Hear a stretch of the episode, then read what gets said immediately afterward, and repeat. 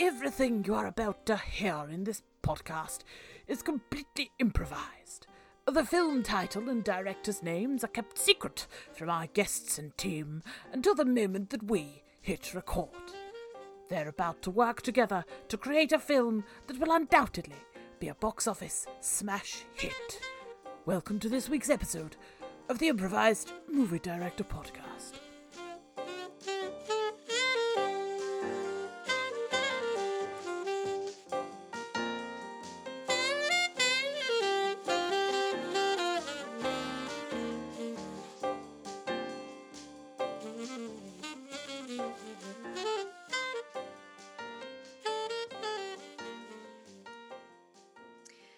Peter Brook said, You become a director by calling yourself a director, and you then persuade other people that it's true. Whilst today's director does indeed possess extraordinary powers of persuasion, his success is not what he calls himself, but in what others call him. I, personally, call him one of the finest cinematic minds of our time. I'm Martina Minnow, and I'm delighted to introduce Marvin Whittle, director of Some Like It Hot Fuzz. Welcome, Marvin. It's an absolute pleasure. Pleasure to be here. Thank you for having me. Delighted. And Marvin, how are you today of the success of Some Like It Hot Fuzz? I am over the moon. I just can't believe it's been such a success. I mean, seriously, I'm really, really pleased. It's absolutely wonderful. And I'm not normally into the action thrillers, being of a cerebral temperament, but this was absolutely stonking. I loved it. well, thank you. Uh, action thriller is something that I think sometimes has been overplayed, overused, but oh, I, I just had this idea and thought, crash bang wallop, we've got to do this. Crash, bang, wallop indeed. And I've obviously watched it, but our listeners, sometimes they're not quick off the mark. So could you tell us, what's it all about? Of course, yes. So essentially, what happens is there is a blonde lady who is uh, working in a, a police force in London. But the blonde lady moves out of London and meets two friends. Now, uh, the friends turn out to be uh, murderers. yeah, so she has to deal with that. And obviously, it's very, very, very cool. This is precisely why I don't keep friends. One can never be sure if they're going to be murderers or not. Better to live a life of solitude, I find. That's that's truly why I don't have any friends, honest. So, uh, we've got your protagonist, Clarice, beautiful name, and we're going to cut to the sequence where she meets her murderous friends for the first time. Here we go. Boy, oh boy, it sure is different here than when I'm from, in Hollywood. Why, what are all these meat hooks about? And I say, Mr. Butcher, why are you covered in so much blood? Down here, we ain't got no technology, so we have to use the hooks for the meat. Don't you never seen no meat before? This here is what we call the long hog. The long haul. Looks kind of familiar. Kind of familiar. You hush up, friend there. Sorry, please continue with your explanation, Mr. Butcher. I was just supporting you as your friend. Yeah. Don't you be telling about no outhouse back there where nobody's supposed to go none. You'll give away some untoward information. Well, I sure as hecky don't know anything about no outhouse. I'll tell you what, Mr. Butcher, Mrs. Knife, why don't I just go set up in that spare bedroom that you set up for me in the basement? The one with the mattress next to the radiator with all of those fun chains on. Well, that sounds like a pleasant idea. Why don't you go and make yourself comfortable?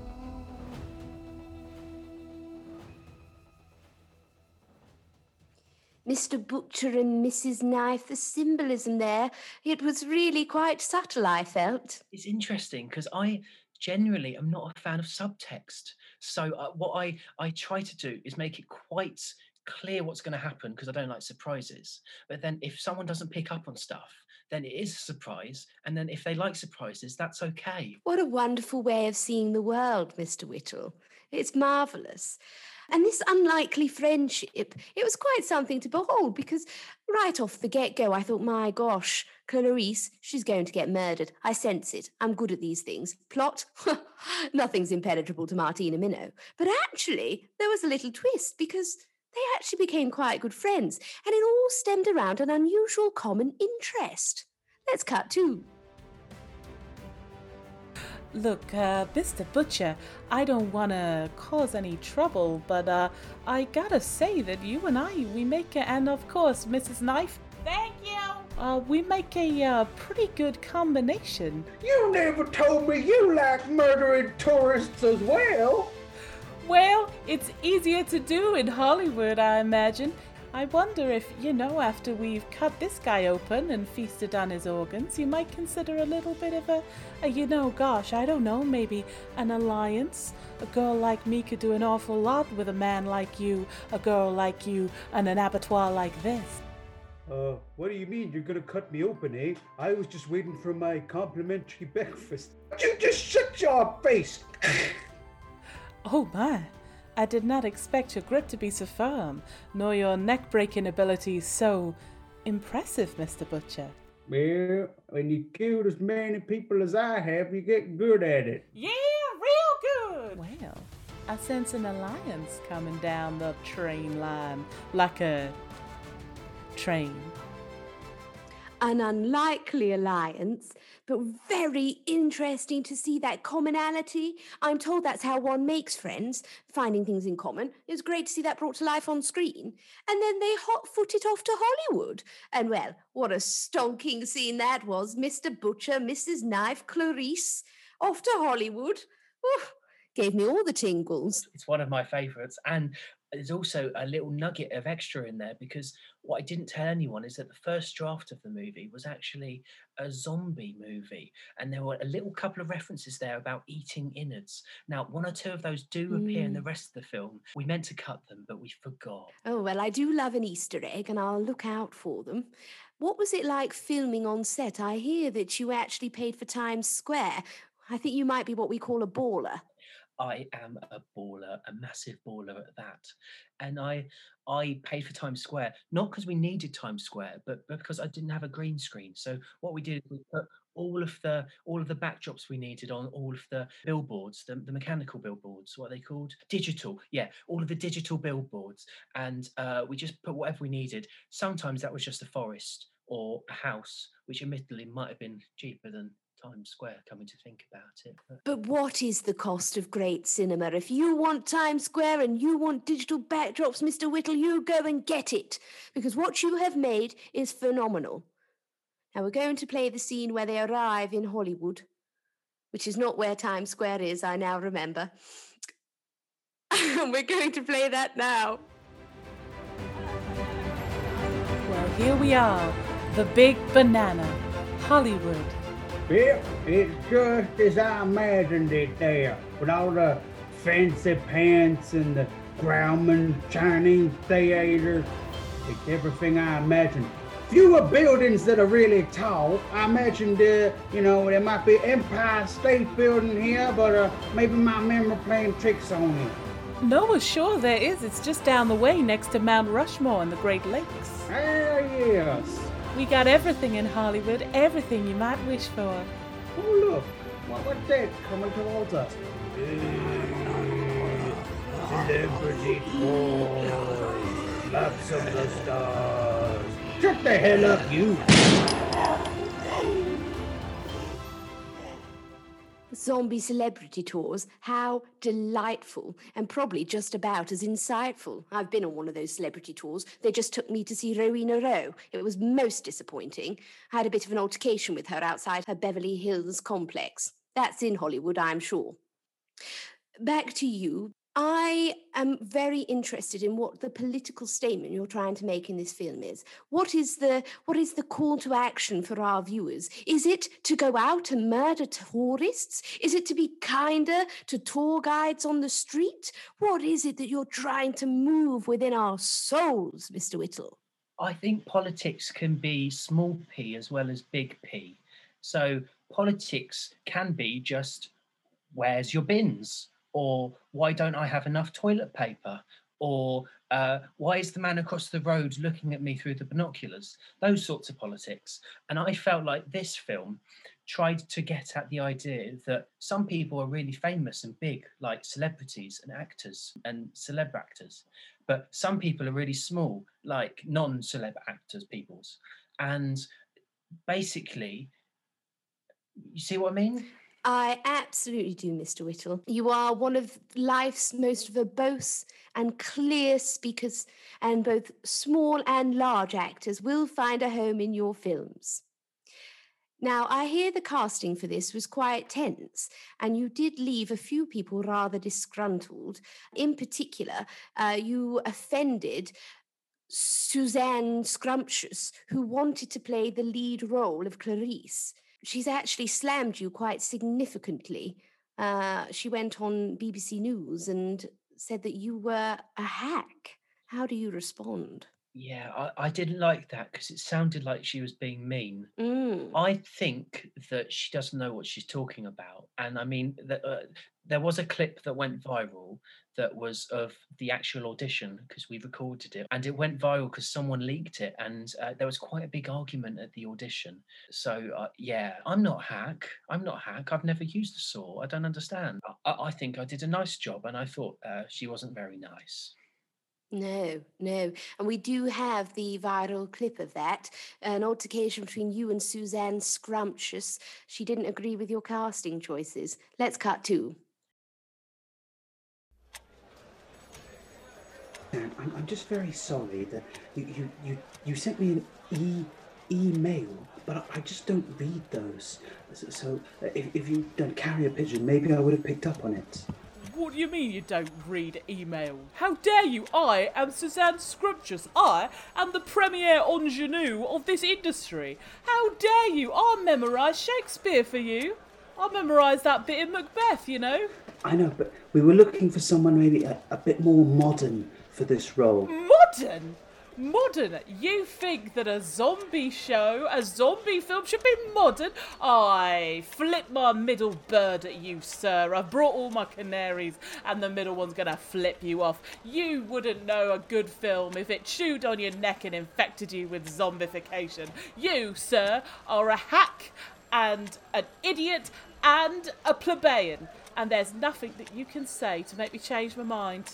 Okay, well, I'm going to take my quill and write away all my bad feelings. So you have a nice day, Suzanne. I'm going to sit on my pile of money with my supermodel wife and think about what I've done. I feel you took it in good grace, Marvin, because she was obviously very angry, um, but you took it well. Yeah, there was a nice bit at the end when she called me a plebeian because I've always wanted to be a dinosaur. And that was a nice little touch. And I thought, you know what? You've been quite angry before, but at the end, you were quite nice. So, yeah, I, I spent a good 10 minutes after that doing a velociraptor impression. But, oh, I shouldn't have said that. Cut that bit out. Cut that bit out. Oh, well, if we promise to cut it out, would you give us a demonstration of your velociraptor impression? Sure, yes.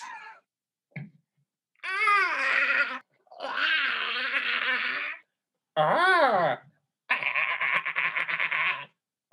Reminds me of when my sister gave birth. I can understand that. It's probably the small arms, isn't it? Babies have small arms too. They do, they do. Well, Mr. Whittle, let's get back to the movie. That's what it's all about. Now, obviously, they go on their rambunctious slaughter fest, but then Clarice has a crisis of conscience. And I identified with that because I know I live a charmed life, but sometimes I question my life choices too. It was quite a philosophical moment. She's staring at the stars, wondering, who am I? Why am I here? Should I be hacking away at tourists in the fashion to which I've become accustomed? And haven't we all asked ourselves that question? Let's cut to. Do you ever think there's more to life than cutting people up and feasting on their organs? Yeah, well, there's the torture beforehand, and and there's the disposal of uh, remains afterward. I meant more to do with love, Mr. Butcher. You gotta love eating them bones.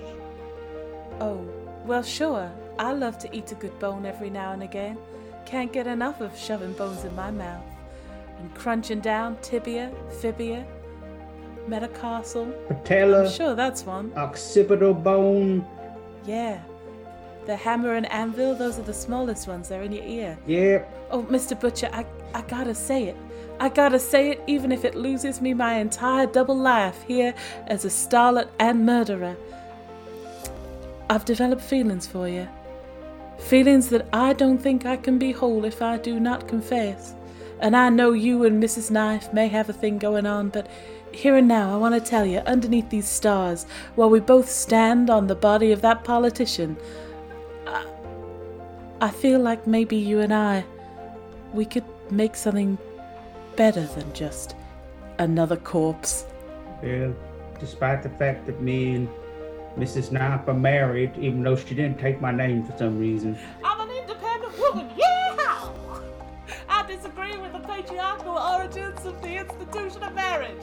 It's based on the oppression and privatization of women and a misogynist history that is utterly at odds with modern society. I may be a murderer, but by God, I will not cede my property rights nor name to a man. Yeah, she, she knows her own mind, that's for sure. That's what first attracted me to Mrs. Now.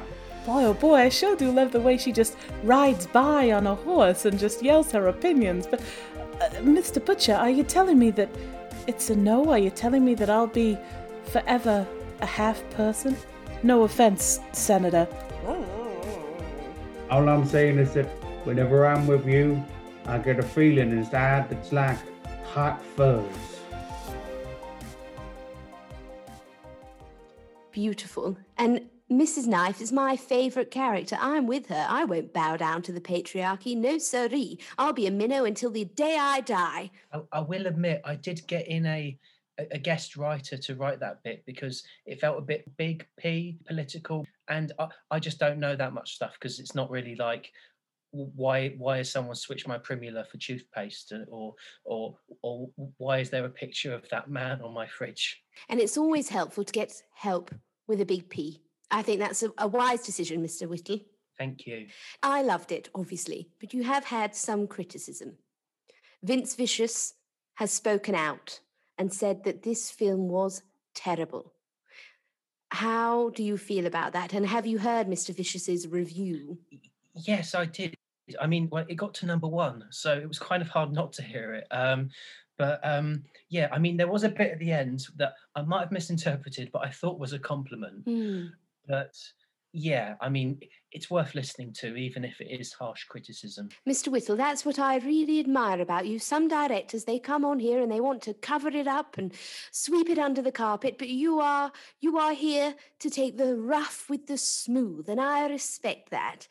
Here we are. It's quite rough. Here's Mr. Vince Vicious and his review of Some Like It Hot Fuzz. And now on song reviews, our number one is Sid Vicious's review of Some Like It Hot Fuzz. I watched this film and I got a feeling like stepping on a snail at night. It crept along my spine, was peeling, and I thought that the film was shite. Ooh, big P, ooh, little P, I don't like neither at all. Ooh, big P. Ooh, little P, I think this is the director's fault. Oh my. The problem is, Mr. Whittle, it's really rather catchy. I've been singing it in the shower every day since. How do you respond? I mean, everything about the film was my fault, but I interpret that as a good way because I mean, I did do most of the writing, even though directors don't normally write, and I did produce a lot of it because I had to pay a, a good 500 million pounds for the for the Times Square uh, billboards in the, the the digital billboards, yeah, and um, yeah, so I, I take a bit of pride in that bit because it means that I did it all, even though some people might not like it. I say to them, okay, have a nice Christmas. I respect your ownership and the way you take accountability. I admire that, Mr. Whittle. I do. Now, the final closing sequence, where Clarice delivers an impassioned speech to all of the zombies that they have encountered, to Mrs. Knife and Mr. Butcher. It was rousing. How did that feel to film? I, I felt very roused at the end of it. I felt like all of us were very uplifted and at the same time felt like something big had happened because even though it was a film, it felt almost like it was real, which I think means that they did the acting good. Yes, yes, they did. Let's cut to. Listen, I understand that I am just a woman in a world full of people, some alive, some dead, some undead. But at the end of the day, I gotta say, Mr. Butcher, Mrs. Knife, what's left of the Senator, all the rest of you assembled around Beverly Hills, I gotta say to you, we gotta ask the real questions. Who is redistributing those recycling bags at a rate that doesn't keep up with the rate at which I want to throw away cardboard? To whom do I speak about getting new insoles? Because I like the outside of my shoes, but the inside of my shoes has worn away because I wore them so much because I liked them. And I gotta ask you, I gotta say to you, why is a picture of that man on my fridge? Whoa!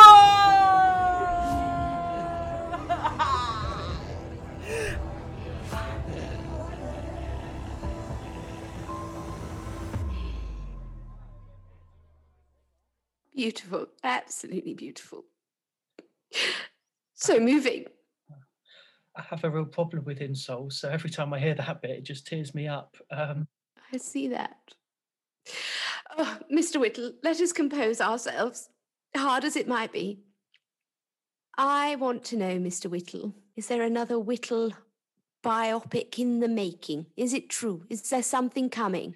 there will be another film. Yes, definitely, definitely. 124%. 124%. I like those stats. What's the new film about? Oh, it's about someone who can't do maths as well as they thought they could. It's called 124%. And uh, uh, they, uh, yeah, they, they can't do maths as well as they thought. But then, but, th- but then a zombie comes into the school and then uh, helps them with the maths homework. Uh, and then at the end, well, I- don't want to spoil anything. You never could, Mr. Whittle. You never could. Listeners, friends, here is the trailer for 124%, directed by my friend and yours, Marvin Whittle.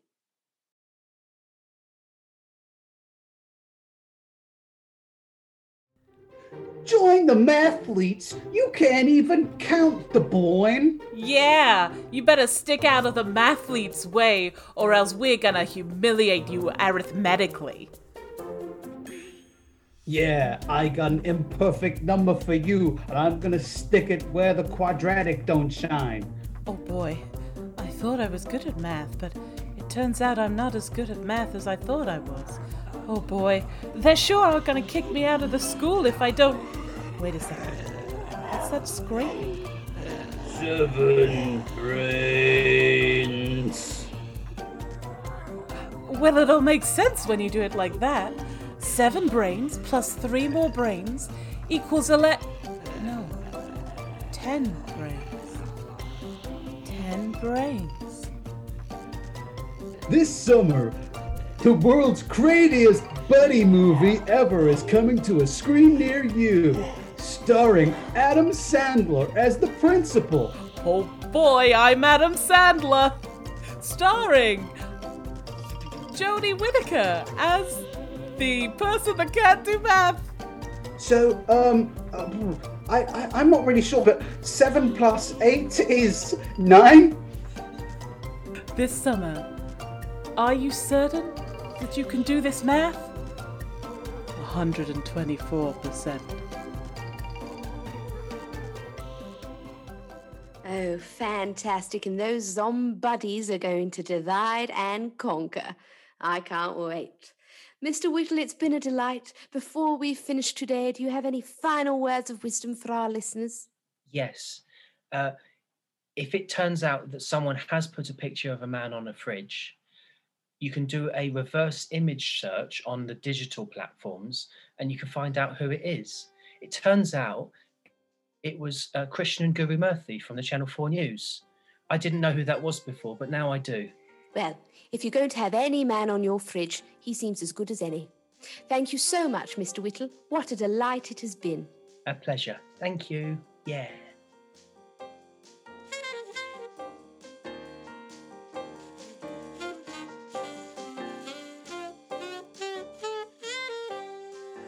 The Improvised Movie Director podcast featured Sabrina Luisi as Martina Minow, with resident improvisers Vicky Hawley and Rory Vieira. With special thanks to this week's guest, Ryan J. Murphy. IMDP is produced and edited by Steve Tanner.